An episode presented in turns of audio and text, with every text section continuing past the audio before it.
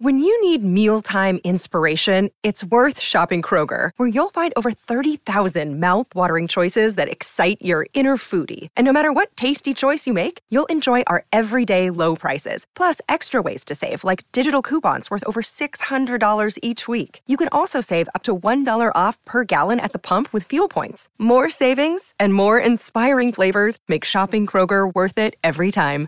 Kroger, fresh for everyone. Fuel restrictions apply. This episode is supported by FX's Clipped, the scandalous story of the 2014 Clippers owner's racist remarks captured on tape and heard around the world.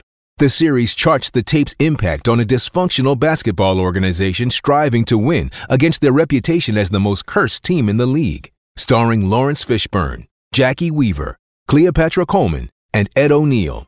FX's Clipped, streaming June 4th, only on Hulu. This is the Blood Red podcast from the Liverpool Echo, giving you the inside track on all the big talking points from Anfield. Hello and welcome to the latest Blood Red podcast from the Liverpool Echo. I'm Joe Rimmer, your host, and today I'm joined by Sean Bradbury. How are you, Sean? Not bad, mate. Not bad. Just recovered from COVID, available for selection again. So, um, yeah, all good. Looking forward to a little chat. Bringing the plane into land again. Always got to get the lads back from Linz, haven't we? So, It's been a wave them in. I've seen you landing the plane on the Blood Red pod. I've got a bit of competition today, though. Keifer's, Keifer's got the cans on as well. My co-pilot over there. Yeah, yeah. Glad to see. Well, you've, you've ruined the surprise for any listeners. It is Keifer MacDonald. How are you, Keifer?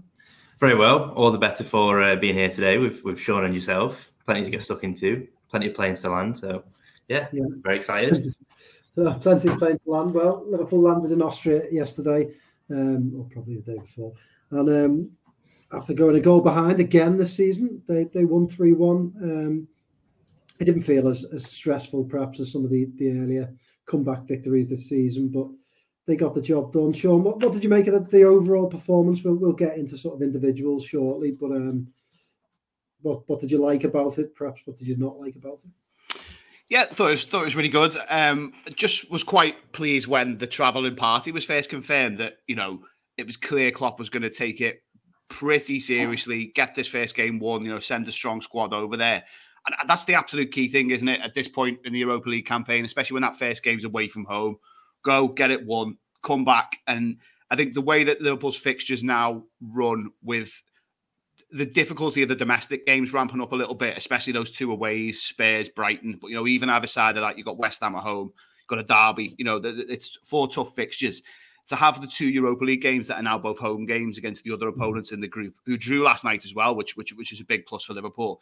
It, it all points towards what, with fingers crossed, would be quite a quite a cozy group stage campaign for Liverpool, which which I, th- I really think they need.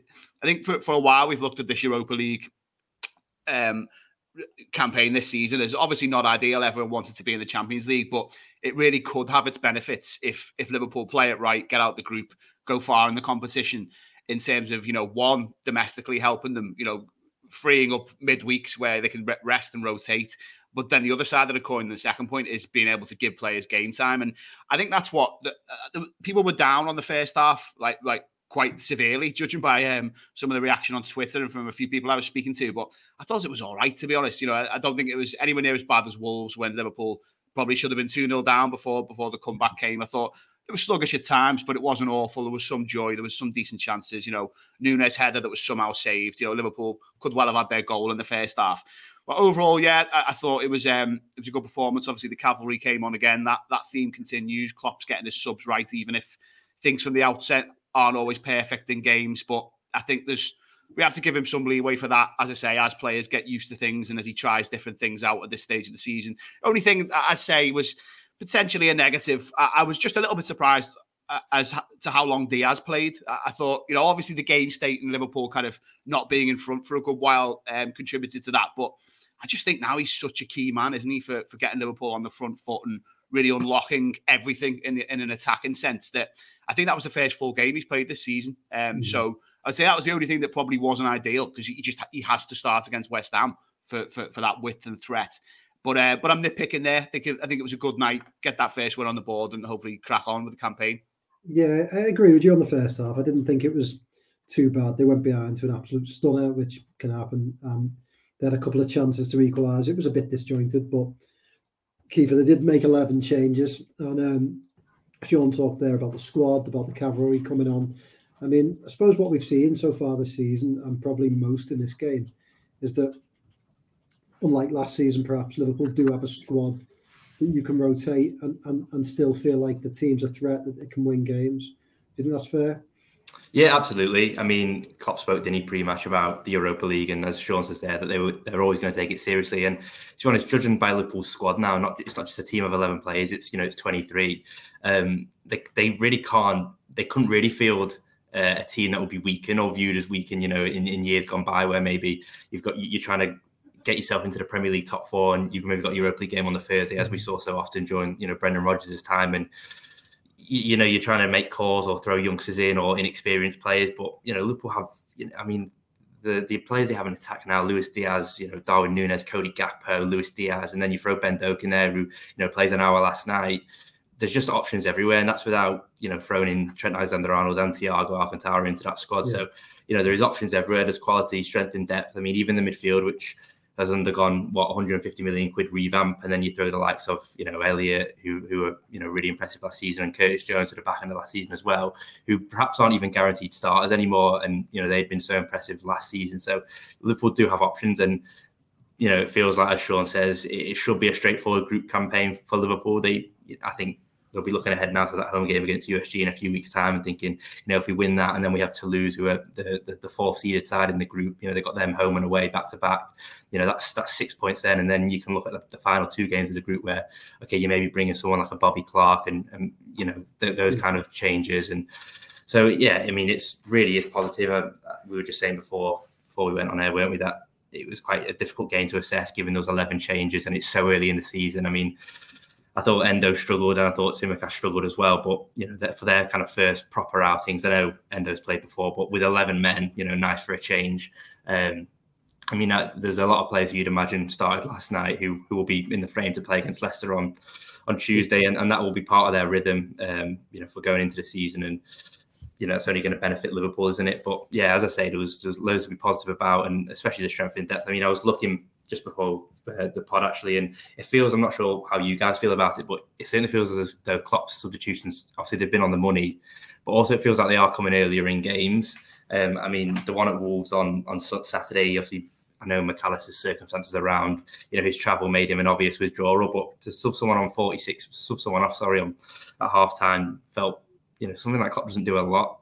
Um, you know, certainly, you know, for, for kind of like for like, um, and also a player who's who's not injured or you know, not had anything uh, too. Just I know he was bad, but there was loads of players who were bad on Saturday. Mac Allister wasn't the only one. Yeah. Um, and then even before that, I mean, just I, I jotted a few down here. I mean, uh, so last night he makes one on 61. He makes two changes, doesn't he? Mac Allister and Szoboszlai come on against Wolves, obviously half time. Villa, the first sub is 65. Newcastle, apart from Van Dijk's, you know, one being forced into change, I think the first well, the secondary sub is on 58, Bournemouth at 63, and Chelsea at 66. So that just kind of shows that Liverpool now, if if if things aren't going to plan, they can really you know look to the bench and, and kind of shuffle their pack again and, and go again. And it, it, feels like Liverpool missed that certainly last season.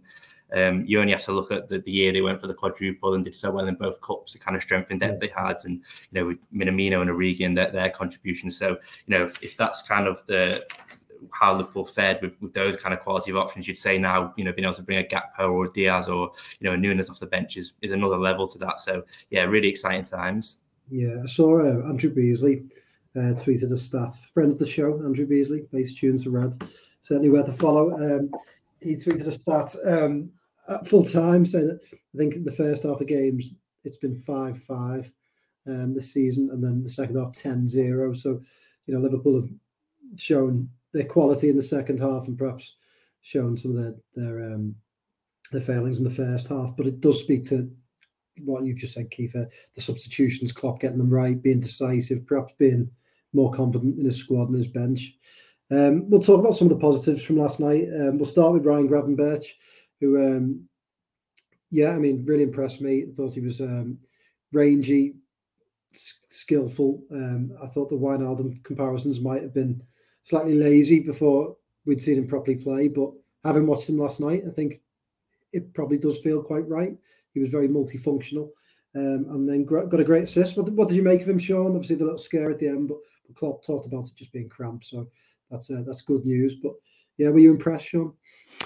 I was, yeah. I thought, um, yeah, it was really good, and, and, and, his interview afterwards, I thought was really nice. He was he was clearly buzzing, very very smiley, happy to get his first full debut um, on, on out the way for the Reds, and um, it was interesting. Like obviously, long term, it remains to be seen what he becomes as a player for Liverpool. Obviously, as you say, you know, there's, there's a lot to his game, and there'll, there'll, clearly be a bit of versatility. But there's been talk, hasn't about perhaps moulding him into a, a, more of a number six and more of a defensive midfielder who's got other strings to his bow. But you know, he was saying like, and perhaps this was just the circumstance, you know, it being his first proper start. He said Klopp had said to him in training, "Oh, just go out there, just go out there and be the Ryan that uh, that everyone knows you can be." It was, you know, a nice little kind of um, rallying speech like that, where obviously not too much kind of in depth tactical stuff. And and this idea of trying to you know change his position like I think that that's that's to come further down the line. But but yeah he, he, he took that on I think what Klopp's advice and and did did put a really positive showing in. Obviously got his assist. Saw a stat that I think said he created five chances in the time he was on the pitch which was more than anyone else. Recovered the ball seven or eight times um, one thing again, I think this is this is another thing that um, our mate Andrew Beasley had flagged up, or, or someone on Twitter. He, he, he draws a lot of fouls. You know, yeah, but there's something about his game that uh, able to break up the play like that in a in a useful way for Liverpool. And, and and that was there, but yeah, I think he was a bit of an eye catcher in in in a first half where there wasn't a lot of cohesion around him. I think when he got on the ball, he was looking for some interesting angles and passing options. Tried a couple of one twos you know, I think he will be someone who'll get in the box and score as well. Yeah. You, you, know, you, you, can you can see them. There was that one move in particular, wasn't there, where if if if the touch before he, he it was intercepted was right, I think he probably would have got his first goal. Uh, uh, never mind his first assist. So, um, yeah, plenty to build on there, and just seems like a positive character as well to to have around the, the group. Um, so yeah, very pleased with that. Yeah, a slight little crackle on your, your helicopter mic there, Sean. Are you, are you flying through a little bit of turbulence? I'm sorry about that. That might, might just think because I was excited by Gravenberch. There was yeah. just, you know, I'll try and uh, I'll try and stay still for, for, yeah. for my next segment. Yeah. Um, Keifer, what did you make of Gravenberch? I mean, the, the, the assist was great, wasn't it? The burst into the box. Um, it felt like he had a bit of pace to get away and, and then a nice ball across goal. I mean, it, uh, Sean has covered a lot of bases there, but it but it really does feel like he's another different style of player in Liverpool's midfield, and they've got they've got players who can do a bit of everything. Yeah, absolutely. I mean, the thing I wrote down just on a few minutes before I was just a jack of all trades, and that that's very much what he feels like from his. You know, I know we saw a bit of him at Wolves for a couple of minutes, but last night I thought he was really good, and you know, he's a strong runner, a powerful runner, isn't he? You could see that for the assist when he kind of makes the overlap and, and gets down the line, and you know, not only to to kind of move the team up in up the pitch in that position, but also get your head up and, and fire a quality ball across goal is, is no mean feat. So, you know, that was really pleasing. And, and, as Sean says, you could you could tell how much it means to him. But yeah. I was kind of similar to you, Joe. I saw like a lot of Wijnaldum comparisons, you know, when we signed him, and I can't say I'd seen a, a lot of him, you know, see stuff of him, you know, clips and highlights whenever he was at Ajax or whatever, but never sit, sat down and fully watched like a, a, full 90 minutes of him. So I was kind of last night, you know, what to expect. But mm. He, as you say, he, did kind of did everything. And I think he got wiped out after about 10 seconds. It was a really heavy yeah. foul, wasn't it? And it was a lovely little turn. Well, yeah, really good turn to kind of drop the shoulder. And and then you see him, you know, picking the ball as, as the deepest man as well. And then there was a few where he kind of just he galloped with the ball into it. I think the, the, just before he went off injured, he, he probably should have released it a, a, bit earlier, a couple of seconds. Mm. But the, the the way he made himself up the pitch and drove is, is something that I haven't, you know, Liverpool haven't really had in, in recent years. And certainly last year they lacked legs in midfield. I think that was, you know, abundantly clear from you know all the games they played on the road. They just got, you know, just outfought and outran and, and kind of everything that was wrong with Liverpool. He kind of seems to have signalled last night. So I know it's early days, but you know it really is is pleasing. And you know I think to have someone who's almost not a utility man. I think that's unfair to say, but someone who you can you're not building a system around him, but you can he can be your final piece where, you know, if you need him to sit in a pivot, you know, he can do that as well. If you need him to, to be an advanced number eight, he can do that as well. And as Sean says, he's, he's, he's made a few runs into the box. Even at Wolves, he could have scored one. I think Diaz probably could have squared it, you know, towards the end. I think there was another one where he got the ball caught under his feet as well. So he, he looks like he knows where the goal is. And again, that's something that Liverpool haven't, you know, goals from midfield is, is something they haven't really had since since probably Coutinho's time at Liverpool. So, you know, whilst there isn't a, you know, and it's only been 90 minutes, but there isn't a position where you'd say is his best. And I think Klopp said that himself. He kind of listed everything he, he's good at. Um, but just to kind of have someone who can tick a lot of boxes is, I think, it's going to be really handy for Liverpool, especially you know in the Europa League if they are you know mashing midfields up and you know throwing Elliott in one week, you know Jones the next, Thiago the next. I think that is really going to help him. You know that was what Wijnaldum's biggest asset was for the first couple of years until he nailed himself down in the team, is that he could be thrown in, he could turn his hand to any task, yeah. and then you eventually get to that stage where you are undroppable, and, and then you can maybe you know refine your game. Um, but yeah, for the moment, I'm, I'm you know for the for the for the, for the package Liverpool paid for him, you know, you can see why they were so eager to get that across the line. And, you know, it looks like Bayern's loss is going to be Liverpool's gain. The Blood Red Podcast from the Liverpool Echo. Yeah, I really, I really like the balance they've got in midfield. You know, I like the look of Gravenberch last night. So Bosley for 30 minutes came on, and there was that, you know, there was the elements, wasn't there, in the game, Sean, of Liverpool bringing on the cavalry and and some of those players just looking a class apart. I mean, Salah Salah looked like he, he really didn't belong in the Europa League. He, he he's a Champions League player, isn't he? And he, and he proved it. But Szoboszlai looks great. I love that Mac Allister can sort of switch play quite quickly and and play those sort of passes that, that get Liverpool straight in the front foot. And then you've got, you know, hopefully Endo, we'll, we'll talk about him shortly, but can do the dirty work a little bit. And then promising youngsters like like Elliott and, and Jones. So a really and then Thiago, which we, we, forget about, don't we? Who's to come back and he'll bring class experience, um, and if he can keep himself fit, it will make that interest that midfield battle really interesting. Um, but away from the midfield, Sean, for a moment, Darwin Nunez obviously got the equaliser from the penalty spot. Could have scored in the first half if, if not for a great save. I, I always found it funny when um, when forwards like when when when on commentary they, they praise amazing saves, but always say, but he should have scored anyway. I thought, what more could he have done? You know, it arrived him really quickly. He powered it at goal, and the goalkeeper makes a great save. There's not, I don't really think he could have placed it into a corner. But anyway, I thought he was sort of again, and I thought he, when he came on against Wolves, it was the same. He was one of Liverpool's most threatening players. Everything good they did went through him. Um, he felt from last season going into this one, he needed a bit of momentum, sure, and it feels like he's got it. Um, what did you make of his performance, and, and, what have you made of him so far this season? Yeah, I, totally agree. I think Nunez of last season compared to this season, for me, there's there's two changes so far, and one I hope will continue, and the other I'm confident will continue. But one, he just looks more clinical, doesn't he? I mean, he came yeah. on against Newcastle and showed that, but there seems to be a bit more certainty to his finishing. He, I think he's picking better areas, and like you said, with that header, you know, it was a great save. There's not too much that could be done, but the other, he looks a little bit more like he's a bit more of a bully to me. There's been, been a few times where he's just outmuscled the centre half, powered away from them. You know, use the power and the pace in in in a in really good combination. And I think obviously to thrive as a number nine in, in this league over the long term, you need you need both those things, don't you? Especially to keep your place in the team like Liverpool with the options that they've got. So really encouraging, especially because you know there's been this long term question about how does he work in a Liverpool team where you've always had a number nine who's been a bit false and as you know come into midfield yeah. like Firmino did, or uh, th- there was a point last season where it looked like with the new formations change. And and other things like I, I was listening to a Pep Lijnders podcast very recently, and he wasn't he wasn't digging out Nunez whatsoever, but he was just he was talking up Gakpo about how key he was to the the late resurgence last season.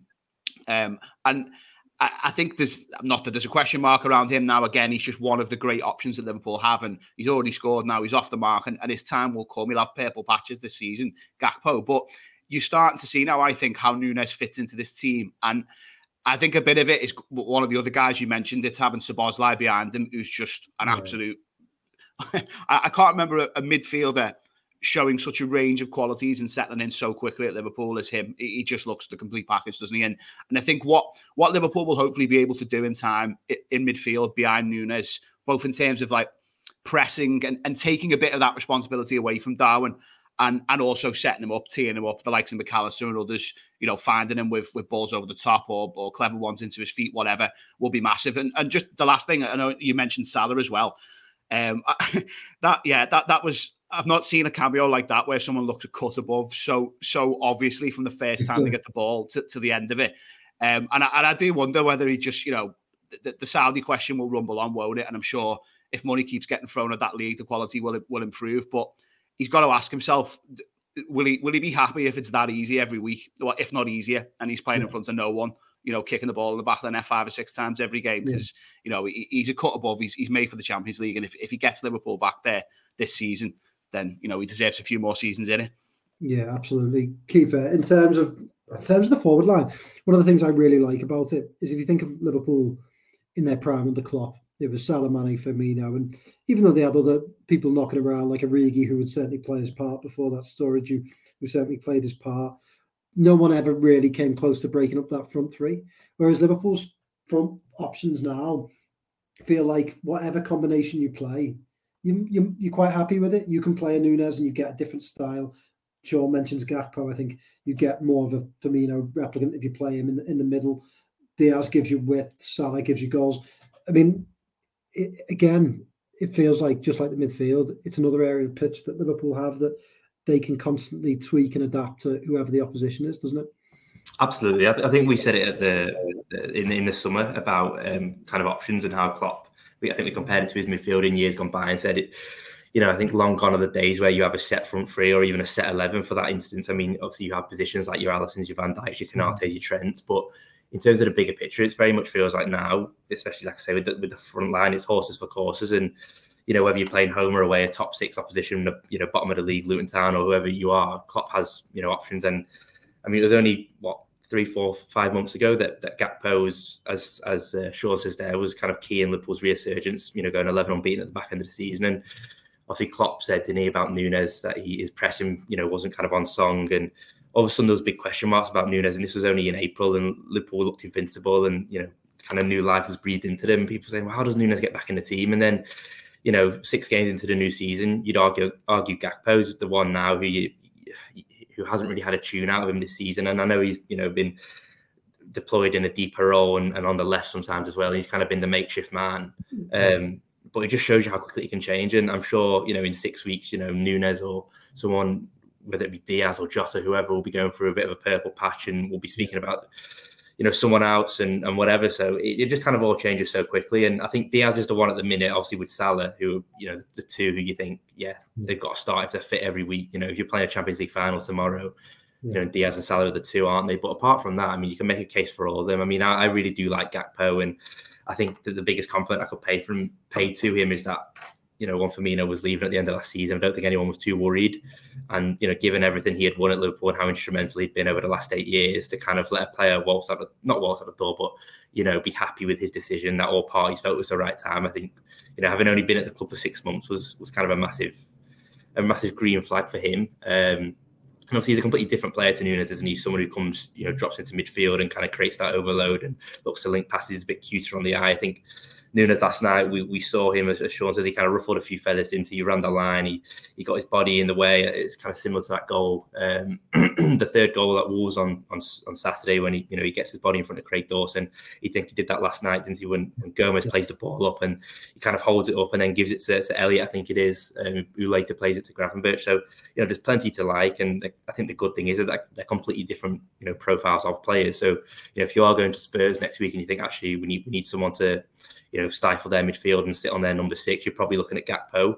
But if you're playing West Ham, you know, on Sunday afternoon and you think, you know, we're to have a few chances here, there might be tired legs from Europe, you're thinking Nunez is the one who's to, you know, flourish from that. So, yeah, plenty to be excited about. And I think it, as I say, I think it just dis- disproves that myth of, you know, that you have a set front three now. I think, you know, not only because of the quality that Liverpool have, but also because of player welfare. I mean, you know, Liverpool probably end up playing 60, 65 games again this season. And I think there'll be you know the games will be healthily shared out in Liverpool's ranks. Yeah, that, that's it. I mean, I think it's quite remarkable that in the last couple of years we've seen players like Firmino and Mane leave, but the forward line doesn't look weaker for it. If anything, it looks stronger for it. You know, I, I like that you can play Gakpo. In you know, I, Spurs is a great example to me of a game that I would want Gakpo to start in. If you if you want Liverpool to sort of try and retain the ball when they get it and and, and take the sting out of the game, and then if you want to scare a team like Liverpool did with Wolves, Nunez is your man. And then if you're putting a load of pressure on a team and you need to nick another goal, Jota is is, is just great for that, isn't he? So it feels like they've got real options. Another just option to uh, just to jump jump in on that as well. I mean, I think that the notion, not not that you guys have said this, but like quite a few have suggested, you know, Salah's on the decline. Well, he's not, is he? It, it, no. There's goal involvements every game so far this season. I think what you guys said about Gakpo spot on. You know, I said this on on a pod previously, but I think if if he continues to develop not only could he potentially do or you know ape some of what Firmino did for Liverpool, but because he's comfortable out on the wings as well, he could he could offer even more. But the, the point I'd add to what you lads have said is, for me, the, the, what you wanted to see from Diaz, he was a constant menace when he first came. You know, really helped Liverpool so much in that chase for the quadruple by just running teams ragged and and being an outlet. But he looks like that that killer mentality. Some of those runs that that Mane would perhaps make and the positions he'd take up. I know it was a simple ish finish, um, the, the one that Gravenberch put to him, but yeah. I think that, you know it, for a little bit it looked like he was like this brilliant player who, if he was going to score a goal, it would be like an incredible one from outside the box. And, yeah. and he wouldn't be getting those easy ones that that Mane would, would make look easy by you know getting in the right position. If he's doing that as well and he unlocks that side to his game, then you know you've got some you've got potentially two players who can do a lot of what the original brilliant front three did, and the other fella's still here. Yeah, and that's a great point. I, th- I think this season we're seeing that a lot, aren't we? And he's making those central runs.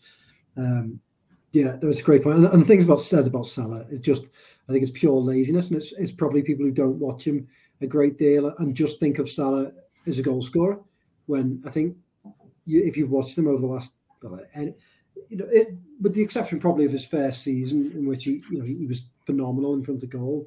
I think he's always been a much better team player than he gets credit for, and, and you know, he creates a lot of goals. He, he causes you know a lot of panic in defenses, and, and often he gets doubled up on. You know, we, we see and that's that's a good and a bad thing. It might sometimes make his life a bit harder, but it, it, can be a good thing for Liverpool if they want to create space for, for other players. Keith, did you want to say something? I was just going to say that point that Sean made earlier was I, I, hadn't actually thought about that, and you know, ironically, it could actually you know come back in Liverpool's favour. But as, as Sean says, the, the level of Liverpool playing at last night is probably superior to what the Saudi Pro League is at the minute. Yeah. So you yeah. know, Salah's Salah's coming on with you know I don't know 15, 20 minutes on like he did last night, and he's you know, just how good he was a class above. He just kind of glides around the pitch, you know, throwing people off the ball. And, in, you know, that goal, I mean, it, it looked like something out of like Power League, didn't it? The way he just just kind of you know, got yeah. past all the defenders and just stuck it through the goalie's legs and just kind of, he was he almost felt embarrassed, didn't he, when he scored? He didn't even celebrate. He was a bit like, oh, you know, here I am on a Thursday, you know, the plane's been landed, I'm here, but, you know, not by choice, but,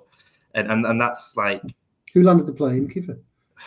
Probably Sean. He's, Sean, he's the expert pilot here, I think. I think this is my first edition with the headsets. But he's probably looking at that and thinking, you know, if I can fire Liverpool back to the Champions League, he's probably thinking I'm not ready for that. I know Klopp said a few times he's, he's marvelled over his kind of physical presence and said he's he's, he's like Lewandowski, Ronaldo. He can go till he's 37. I mean, what is he 31? So he potentially six years, and, and they won't all be at Liverpool. But yeah. you know, he, there's an argument to say you know another three years at Liverpool, he'd still be one of the best, if not the best in the league. I mean, we've seen it as as you you said that he's he's kind of changed his game from you know being this you know, ruthless goal scorer we've seen now this season to been a bit more of a creator. He's coming deep a bit. I mean, the goal at Newcastle, the ball that he plays to to Nunez for the for the for the winner, I think it is. I mean, how many times would Salah be on the end of that ball normally? But he's now ten yards deeper, picking up in those kind of holes. And I know Liverpool were down to ten men, but it just kind of seemed like last night was almost like a glimpse into the future of like for Salah, and it was a bit like, oh yeah, I don't think he'll want that. So I, I just thought it was quite interesting what Sean said because I, I hadn't actually thought of it like that. Yeah, yeah. Um, does say some wise things sometimes. Does, does, That's our pilot. Our pilot. Our pilot.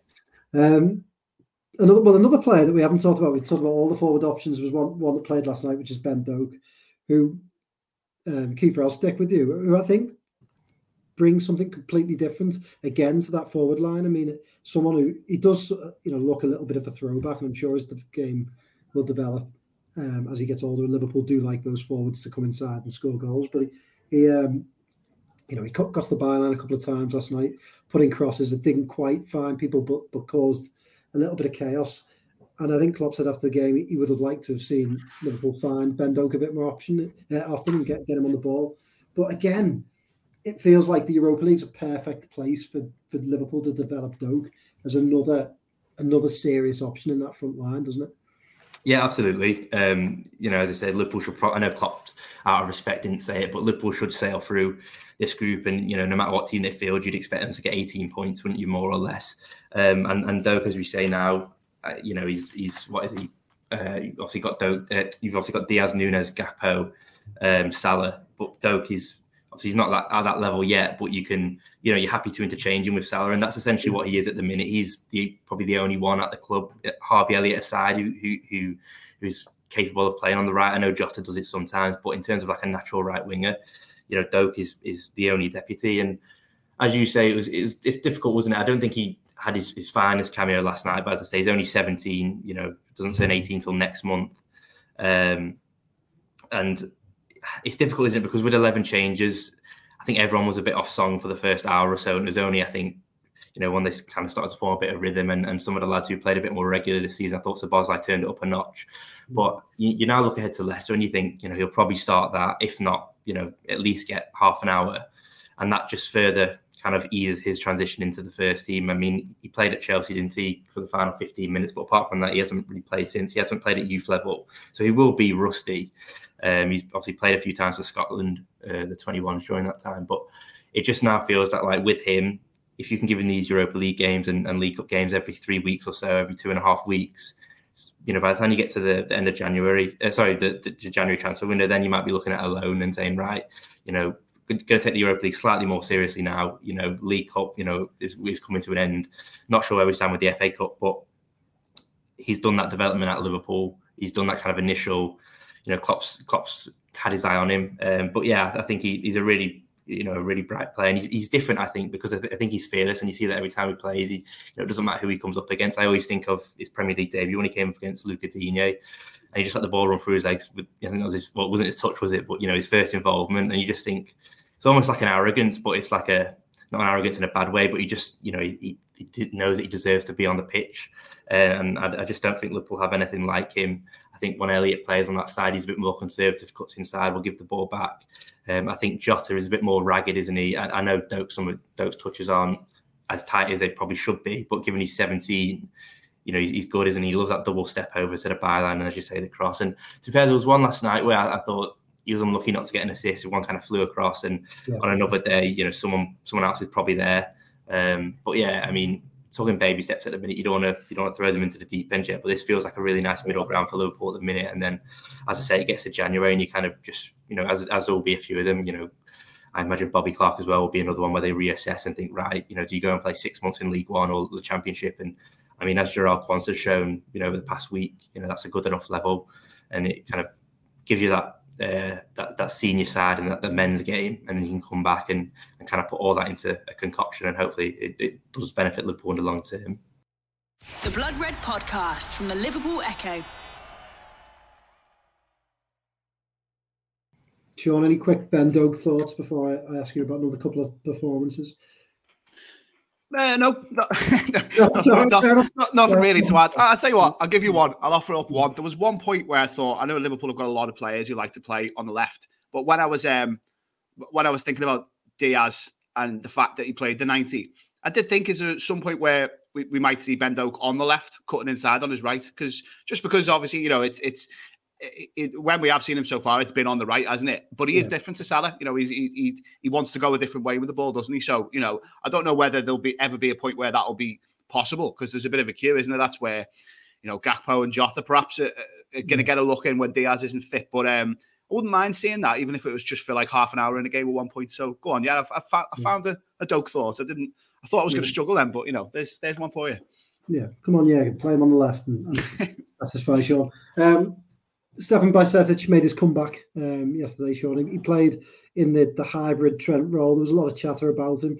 It was difficult in the first half, slightly less difficult in the second half for him. But I mean, it, he probably couldn't have been given a more challenging role, could he, for his, his return to the team than that.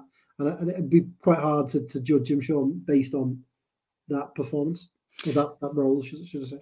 Absolutely, and uh, he's an interesting one, isn't he? Because I think in some ways, in terms of the step into midfield and ping it, and you know find the long pass to Diaz or or whoever, and see angles from that type of position, he's got it. I think you know he, he's potentially in that part of the role as able a deputy to Trent as, as the squad has got. But it's just this idea of okay, you then have to sometimes cover it right back and cover quite a lot of the pitch, switch position.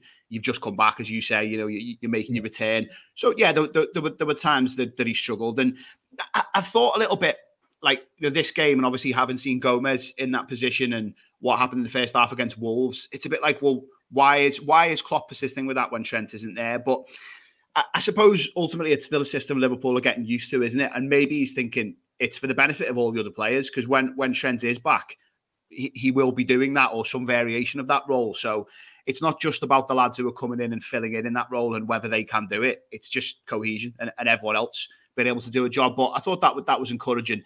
Um, in, in general, in terms of like cohesion around the team, I, I, and this is where I'd move on to the Endo struggles and, and what people were saying about him. And I, I really think it was a bit unfair because you, you, to move forward into midfield, you know, obviously we talked about percentage there, but you know that that midfield was Endo, Gravenberch, and Elliott, wasn't it? And like yeah. it, that, you you defend and attack as a unit in the Liverpool midfield, don't you? You press as a unit, and like that that that's never played together. You've got one lad who's making his first full start, Endo's only making his what fourth appearance, and one of those was just you know a handful of minutes off the off the bench against Villa.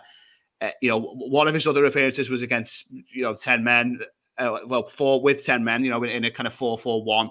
And okay, he did start um, Newcastle, didn't he, with Szoboszlai and Mac Allister, but things are changing for Endo every time he plays, and you've got Gravenberch and Elliott, who I think are you know quite attacking players, are quite front foot, aren't they, from what we've seen so far? So I, I thought he had it, it, was just a hard job for him. I, I, would I would make excuses for him, and some people were almost kind of not writing him off as a signing, but really getting stuck into him on Twitter. I just thought it was it was a bit unfair. He was, you know, at times the only man in the midfield who was kind of looking to defend, and and I actually thought the opposition, certainly before they kind of began to tire, early in the first half, when they were at their best, they were they were managing to somehow press quite high and, and put try and put Liverpool on the back foot. But then we're getting back in numbers, so yeah. it was a difficult job for that Liverpool midfield, I think, at, at times. And there were in the first half, there was nowhere on the pitch where you thought there's there's a trio or a triangle that kind of knows each other's games and jobs well. You know, on the left you had Tsimikas, Gravenberch, and Diaz, didn't you? Which is unfamiliar at best. On the right you had Bajcetic, as we say, coming inside.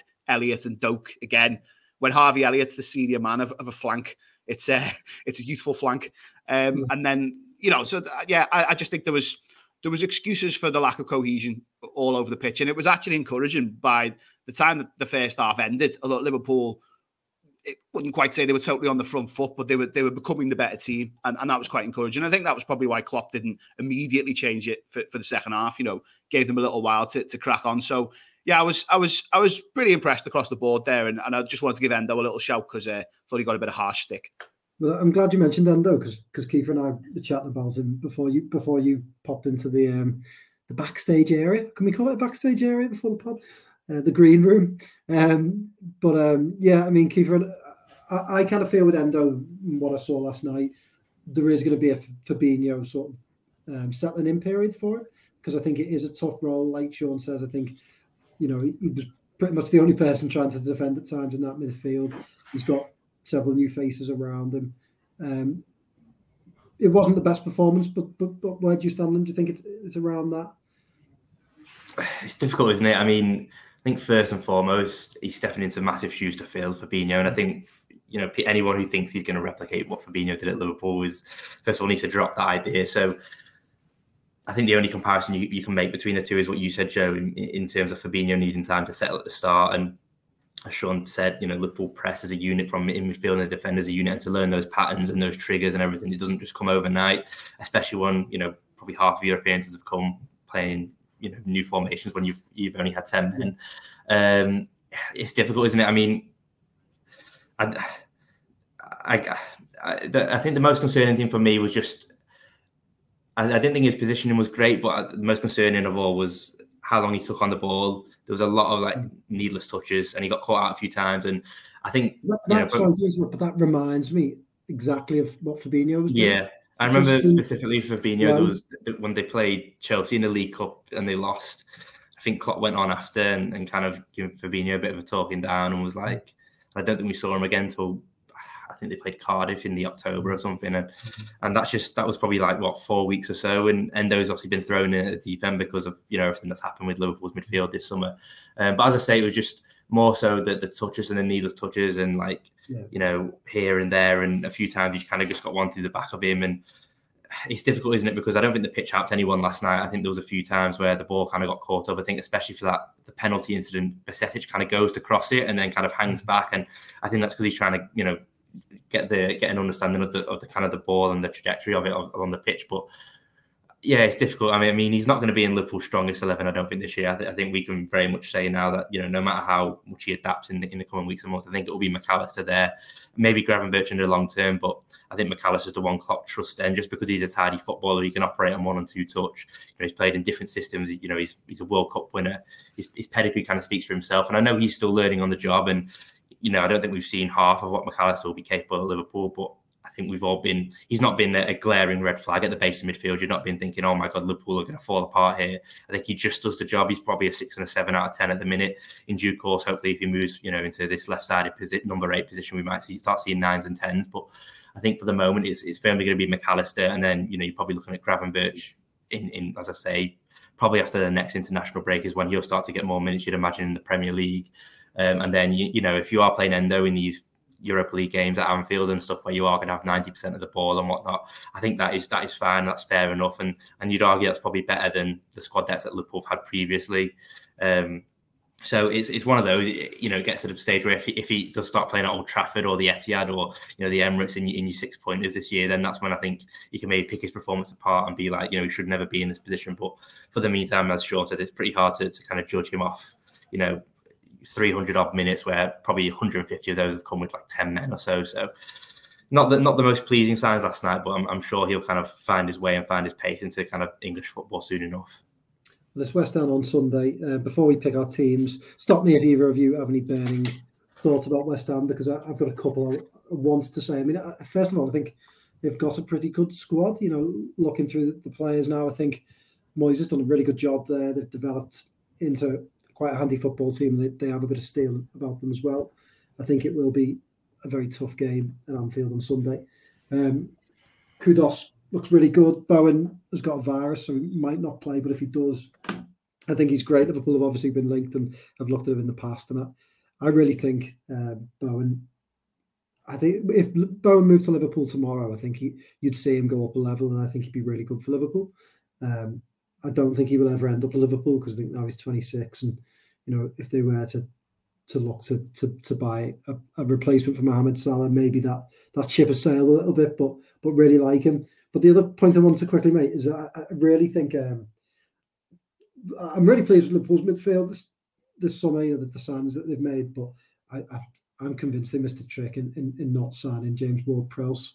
I still think he, he'd be a great Shaqiri type option in the squad. Has made an impact already at West Ham. Is a great, you know, I know it's it's, it feels like a bit of a lazy thing to say about him, but set pieces are a huge, huge weapon. And I think if you, if you were, I don't know, needing a goal in a game, um, and you, you brought him off the bench and, and, got a free kick, a corner, anything like that, he'd, he'd be great, a great asset. And I think he presses well. So I'm really looking forward to seeing what he's like on Sunday. Um, any pressing thoughts on West Ham before we, we pick teams, gents? I, kind of agree with you on Ward Prowse, and I do wonder whether it maybe just not saying Liverpool but were in for him, and, and, he in many ways wouldn't have fitted the profile, would he? But a homegrown midfielder would have been useful. Um, whether it was just something about you know minutes, because because not only has he gone there and instantly slotted in, which I suppose partly you'd expect going to the at the same kind of league, but already feels like he's a bit of a fan favorite and a bit of a hero, mm. doesn't he? And, and as you yeah. say, he's a, he's a very effective player. But no, I'm I'm kind of oh, he's got the Everton connections and, and United yeah. Moyes, you know, on, on paper, he's someone that like maybe a lot of Reds wouldn't like. But I, I go back to the, the, celebrations when they won one in Europe last season. I think he's a, I think he's a good bloke, and and you know he's he's kind of good yeah. football man, mm. and he's one whom you, you, kind of think has is the game. You know, a few years ago, I thought as the game maybe caught up with him a little bit, and you know as he as he got a, a kind of swan song in him, and, and another good run with a deep with the club.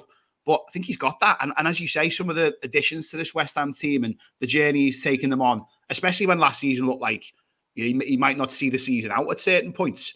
Um, you know, they, they, they, looks like they're building on the momentum of the European win quite well, and yeah, I think they'll be quite dangerous on Sunday. Certainly, yeah. Okay, Keifer, um, Alisson returns in goal. I'm sure. Um, what's your back for? Uh, I've gone for Gomez, Konate, Van Dijk, and Robertson. Um, Gomez purely just for the fact of I think I think I've said it to you before, Joe, but I'm not a huge fan of this new inverted fullback, especially when Trent isn't playing. Yeah. Um, but I thought Andy Robertson looked all the better last week for kind of returning to his you know former duties where he was allowed to kind of get you know get up and kind of act as, as another attacker. Um, and obviously gets the goal against Wolves, doesn't he? And he's think I'd said in the summer that I had not concerns about him, but certainly if Liverpool were looking at this hybrid system long term, I did maybe worry where Robertson's, you know, especially at the age he's at now, I did maybe worry what his future looked like. But you know, he's answered those critics really emphatically. As I say, kind of drove drove that comeback last week, didn't he, at Wolves, and he's, he's just impressed. And I think for, the, for to get the best out of him, as we see with Trent, you know, sometimes Robertson has to be the conservative one, but I think you know him and Gomez in a pair, I think that really allows Robertson to return to you know maybe like 2019 Robertson, where you know his numbers were really good, and, and that, I think they drop off a lot last year. Um, but I just think he needs that freedom if he is to, you know, he's not someone who's to sit in and tuck in and be a, you know, a left-sided centre half. Is he's he's he's he's not limited as a footballer, but he's certainly not Trent Alexander-Arnold. And I think for that case, he's very good at the basics. He's, he's very good at getting the ball out of his feet, playing a one-two, and getting around his man. He's very good at whipping the ball into the box. And I think, you know, he's someone who does set the tempo on that side, doesn't he? And I think, you know, we're talking about sluggish starts and slow starts that have caught Liverpool cold at, at times this season. I just think if you can get Robertson, someone who loves to press high up in the faces, I, I think you know it, it, it would make Liverpool's play all the better. So he, yeah, for that Gomez comes back in for me. I'd go along with that back four, Sean. Yeah, I think I think that's probably fair. Ghosty did a piece on Alexander Arnold's you know potential return a couple of days ago, and, and he was seen back out on the on the grass, wasn't he, on Wednesday, albeit not training with the, the main group ahead of the Europa game. And Ghosty's steer was that it was it was 50-50 for Sunday whether he'd be back. Yeah, I, I, think Gomez. If, if there's any if there's any question over his fitness, you, you bring Gomez in, don't you? And, and I certainly agree with the rest of them. I, I think it would be it would be a massive advantage if if Trent was good to go for this one, and then obviously you can rest him in midweek for the Leicester game. But yeah, maybe safety first. Well, what's your midfield, Sean? Stick with you. This one's really difficult because I, I, mean, obviously, Szoboszlai starts. I, I, think Jones definitely starts, um, given he didn't get a minute, did he, in, in, in, the Europa League? So you know, he's he's, he's ready and raring to go. for me, it just comes down to who's holding for you, and you know, to throw Bajcetic straight back into that in what will be a bit of a midfield battle against West Ham, I don't think you can do. Um, so I think I'd go with Mac Allister, Szoboszlai, and Jones, but I might be tempted to, to, to drop Jones deepest, um, which maybe would be a bit kind of counterintuitive because obviously, you know, Klopp has tended to put Mac Allister there, hasn't he? And, and whilst Wolves clearly came too soon for him after his mountainous exertions on the international break, you know, he did well against Villa, didn't he? So it'll be those three. But yeah, I just wonder what what kind of what way they'll they'll line up those three. Yeah, I'd, I'd go almost exactly word along with that. Keifer, what about you? Yeah, the same. I think you know we can see now. I think Jones is firmly in Liverpool's first choice midfield. Certainly, when, Thiago isn't there, so I think he's kind of got that place on the on the left nailed down. Uh, I think Mac Allister and Szoboszlai, the two new lads, they've, they've, not put a foot wrong. I know Mac Allister wasn't great last weekend, but obviously circumstances around that. Um, and I think as well, if you have Szoboszlai and Jones, as we saw at Wolves, it you know if things aren't going Liverpool's way, I think you it allows you to, to tweak it and, and go to you know if you both want them to sit in a pivot, and then you you know you get the, the four you know go to a four four two essentially, and, and that's what they did last week for the second half. So I think not only their quality but also that tactical versatility they all hold. I, I don't think you could you know say the same with Harvey Elliott. I don't think he's as disciplined enough to sit. So I just think you know Jones maybe having that extra string to his bow, you know, nudges him ahead in this one. Yeah. Okay. What's your forward line, Keifer? It's probably maybe the trickiest part of the team. Yeah, th- Diaz, as I say, I know I know he played probably more than we all expected yesterday. Um, but I think he's got to start. As I say, I think he's always him and Salah. I think I've got those two positions nailed down. Um, so Salah's on the other side, and then gone gone with Nunez. I mean, a lot's been made of you know confidence and and you know the Europa League being able to breathe new new life into him and he had the he had the goals at Newcastle a few weeks ago, and then started against Villa and was unlucky not to probably get a hat trick that day. I mean, he, he, sets up one for the own goal. I think he hits the bar with another, and I think he came close to the second half when Salah, you know, clipped one to the back post. So, you know, there was momentum build, and he just you know wasn't fortunate enough to get on the score sheet. And now he's obviously had this goal in midweek. Um, if you can kind of follow that up with a game against West Ham, where I don't think they have the squad depth at Liverpool have, so you know potential there to be tired legs. And you know we are talking about a fast start. If you've got Darwin Nunez running at you at five past two on a Sunday afternoon, don't think it's going to be the most enjoyable experience. So yeah, throw Nunez in there alongside uh, Salah and Diaz. Yeah, again, I, I, would agree with that. I, I, like like Nunez at the moment. I like his form. I, I think he does feel like he needs a bit of a bit of TLC in terms of keeping him in the team and showing him he's important and, and rewarding him for, for good performances, which I, I think he's been putting in. Sean, what about yourself? Yeah, I mean that, that is absolutely the three I would I would play, and I totally agree with what you just said about Nunez. Obviously, Salah starts, and Diaz. I just think if West Ham come and sit in a bit, which they will, yeah. four two three one, four one four one, maybe you just need him to stretch them and break them down. But Gakpo and Jota both unused subs on Thursday night. I, I don't see how one of them doesn't start in in a way. Um, albeit there is there is you know, you Klopp could be saying to them, well, sorry lads, not this weekend, but you know, you, you're both leading the line for us on Wednesday night in, in the Carabao. But yeah, I suppose if, if there's anyone, going back to what I said at the start of the pod, if there's any one of those three who maybe uh, the position is in such shaky, it might be Diaz just because he, he has played the 90. So um, maybe, maybe Gakpo could slot in for him. Um, and either him or Nunez could maybe be on the left if if if Diaz is kept on the bench. But but yeah, I, I hope he goes with those three from the start and try to kind of change the narrative a little bit and get Liverpool on the front foot and ahead early, and then make his changes rather than the other way around give us your prediction, please. Um, I'm going to say, I'm going to say two 0 to Liverpool, um, which you know be a bit of a shock if they didn't go one 0 down and then and then come back, as has been the, the, the theme all season. But given West Ham played as well on Thursday night, and okay, they they you know they they just about managed to compete on two fronts last season, but hopefully that's a bit of a shock to the system for them, and Liverpool can capitalise. Yeah, Keifer two one. I think I think West Ham have, they look good going forward. I think they've scored in every game or near enough every game this season, so they'll be, be a threat. I, I think they might be able to catch Liverpool out cold. Um, hopefully not, but I just think Liverpool have too much. You know, whether that's coming from behind or you know, certain and early lead. I just think that firepower up front. You, you know, no matter what other areas of the pitch, if they're you know not as stable as they should be, I just think Liverpool's attack is just is the is the best around, and they'll score goals.